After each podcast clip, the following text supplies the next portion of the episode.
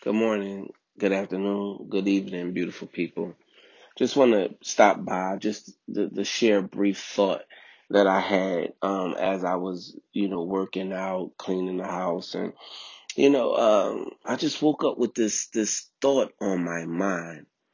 When God is given glory, when we give God glory, when God is given glory, His glory is revealed. When God is given glory, his glory is revealed. There's nothing that we can do in our lives that would ever amount to giving God his glory, that his glory could be revealed in our lives. As you look at any of the Bible stories, any of the patriarchs, any any of the history of the word of God, every time God was given his glory, every time they praised God, every time they worship the Father. Every time they bowed down to the Father, His glory was revealed in their lives, in the prophet lives, in the nation's lives, in, in, in the apostles' lives. You know, eh, eh, eh, God's glory was always revealed when they gave God glory. You think about in Bible times when everybody worshiped God on one accord, when everybody was on one accord, the the, the miracles that God showed, the mysteries that God revealed, when he was given his praise, when he was given his worship, when he was given his glory, his glory was revealed. Uh, come on now, people. Listen to what I'm saying.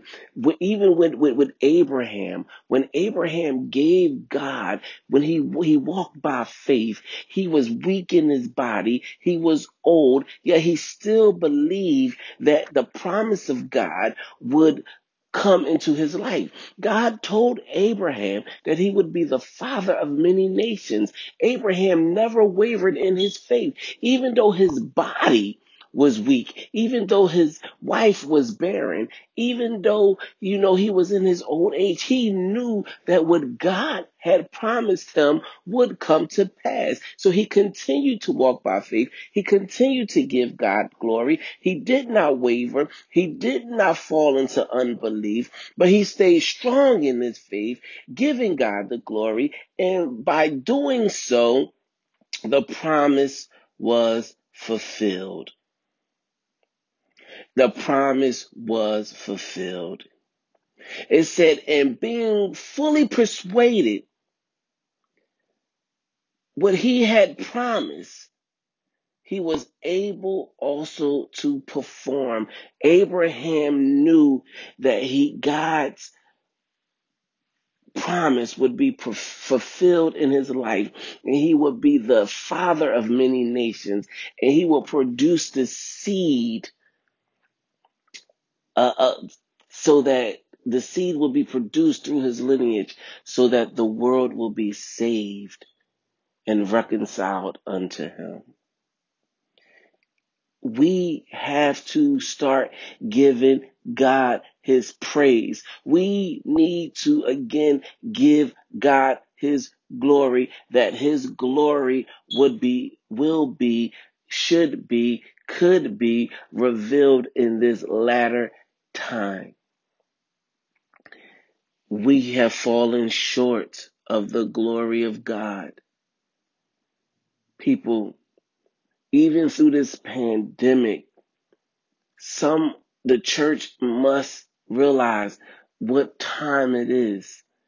Everybody want to get back to business as usual.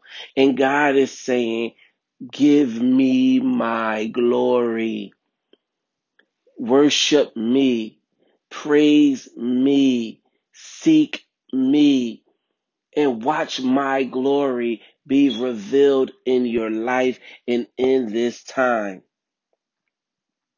We cannot allow what we see to cause us to miss out on the glory of God. We're worried about the boyfriend. We're worried about the girlfriend. We're worried about the money. We're worried about everything, and we're not seeking God. Seek ye first the kingdom of God and all of its righteousness, and everything else will be added unto you. When we seek God, when we praise God, when we worship God, when we give Him His glory, everything else will be added unto us. We got to get back on one accord, church. I'm talking to you, church. We need to get back on one accord so that God's glory can be revealed. It's time to get away from this denomination, Baptist, Pentecostal, Apostolic. It's time to get away from denomination, people. We are one church and one God. That's the only way that this land is going to be healed. If we continue to walk separately, it's going to continue to fall by the wayside.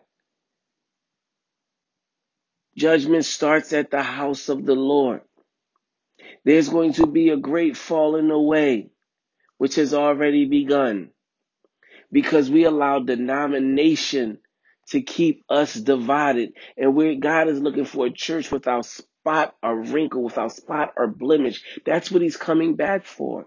He's not coming back for a Baptist. He's not coming back for a Pentecostal. He's not coming back for a Church of God of Christ. He's not coming back for apostolic. He's coming back for a holy church holy and acceptable unto him, for that is our reasonable service. We got to give God what he is desiring.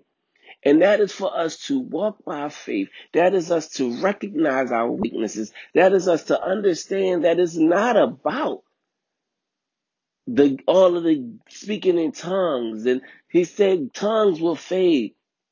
Huh? He said prophecies will fade, but charity, love, it's going to always be with us. That's what he's looking for. Love your neighbor as you love yourself. Love the Lord thy God with all of your heart and mind and soul and body. Give him what is due. Give him his glory. And then watch how things begin to turn around in our lives. We're doing too much. It's about showmanship. It's about who can hoop the loudest. It's about who can jump the highest. It's about who can put on the best show. Even now, as this pandemic is going on, people are on Facebook live putting on shows instead of teaching the people. Instead of giving them a word from heaven, they're putting on shows. They want to hoop and holler and, and, and get people all emotionally worked up, but not wanting to speak the truth. We as the church have failed miserably. We will rather sit in the four walls of a building than to go out there in the world and to preach the glory of God, to preach the kingdom of God, to preach the coming of our Savior, to preach turning from our wicked ways. We want to put on shows. We want to see who can dress the best, who can scream the loudest, who can speak in the most tongues, who can prophesy the falsest.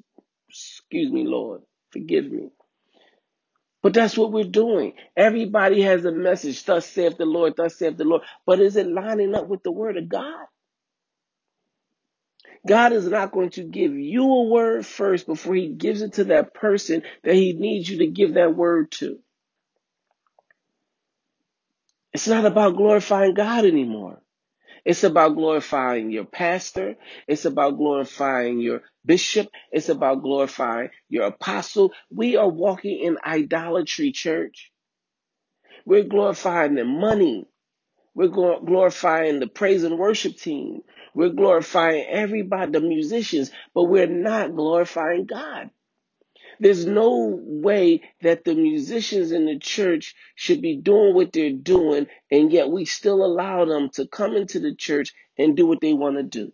There's no way that the praise and worship team should be doing what they're doing in the church, and yet we still allow them to come into the church and do what they're going to do. When the, the church is more like the world, then the world is like the church because we're not giving God his glory. We forgot who is head of the church. We think the pastor is the head of the church. We think the praise and worship team is the head of the church. We think that they're the only ones that can usher in the spirit of God through song. But we got to also understand that the, the enemy was head of the heavenly choir.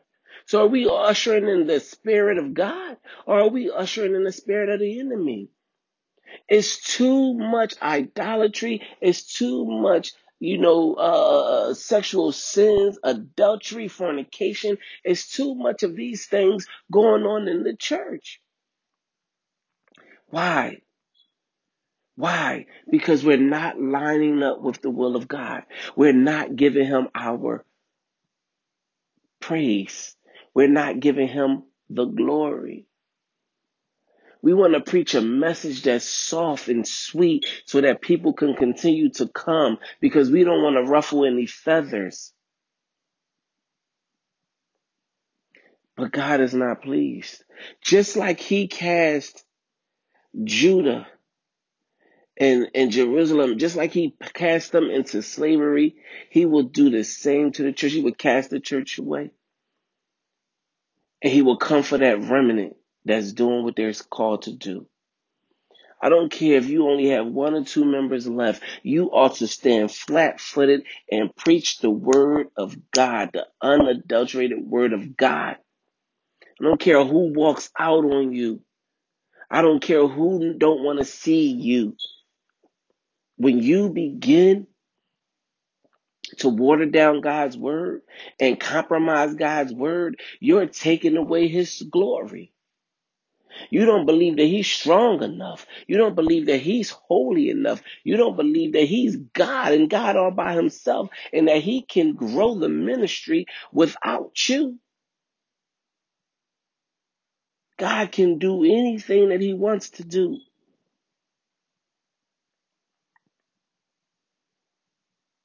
And guess what? When we walk in his, when we walk in faith and not by sight, and when we walk in his promised word, he can do, we can do all things because he gives us the strength. Stop depending on your own strength to do what it is that God has called you to do because you'll never be strong enough to do it on your own. We ought to be filled with the Spirit of God, walking in the fruit of the Spirit. You can speak in tongues and curse someone out. You can you can prophesy to people and they believe it. But when you're walking in the fruit of the Spirit, oh, when you're walking in the fruit of the Spirit, you can change lives. Because guess what? You're spreading the love that Christ talked about in the Word. See, God is a spirit, and they that worship Him worship Him in spirit and in truth. Stop playing church. Stop going around, you know, speaking in these false tongues with no interpretation. Paul said, if there's no interpreter, you need to hush. Yet we still got people over the pulpit speaking in these so-called tongues. We still got people over the pulpit prophesying to people, talking about new cars and new houses and being millionaires and billionaires, and yet it hasn't come to pass, and nobody's calling these people out. That's not what God is looking for right now. He's looking for a unified church that's going to stand flat footed and that's going to say, For Christ I live and for Christ I die. That's what he's looking for. He's looking for a church that's going to, the Father is looking for a church, hallelujah, that's going to do what it is that Christ asked us to do, called us to do. Feed the hungry, clothe the naked, bring goodwill to the people, heal the sick, visit the shut in. That's what he wants. But no, you think God want the money. You, he, he has everything that he needs. Everything that he needs according to his riches in glory. He, we, we understand that God doesn't need us. We need him. He uses us to get his word across. He uses human instrumentation to get his word across. But he doesn't need us. We need him. We are his workmanship. We are his presence here on earth. We got to start giving God glory so that this world can be healed. Remember, I love you with the love of God, and ain't nothing you can do about it. And we can do all things through Christ that gives us strength. Peace.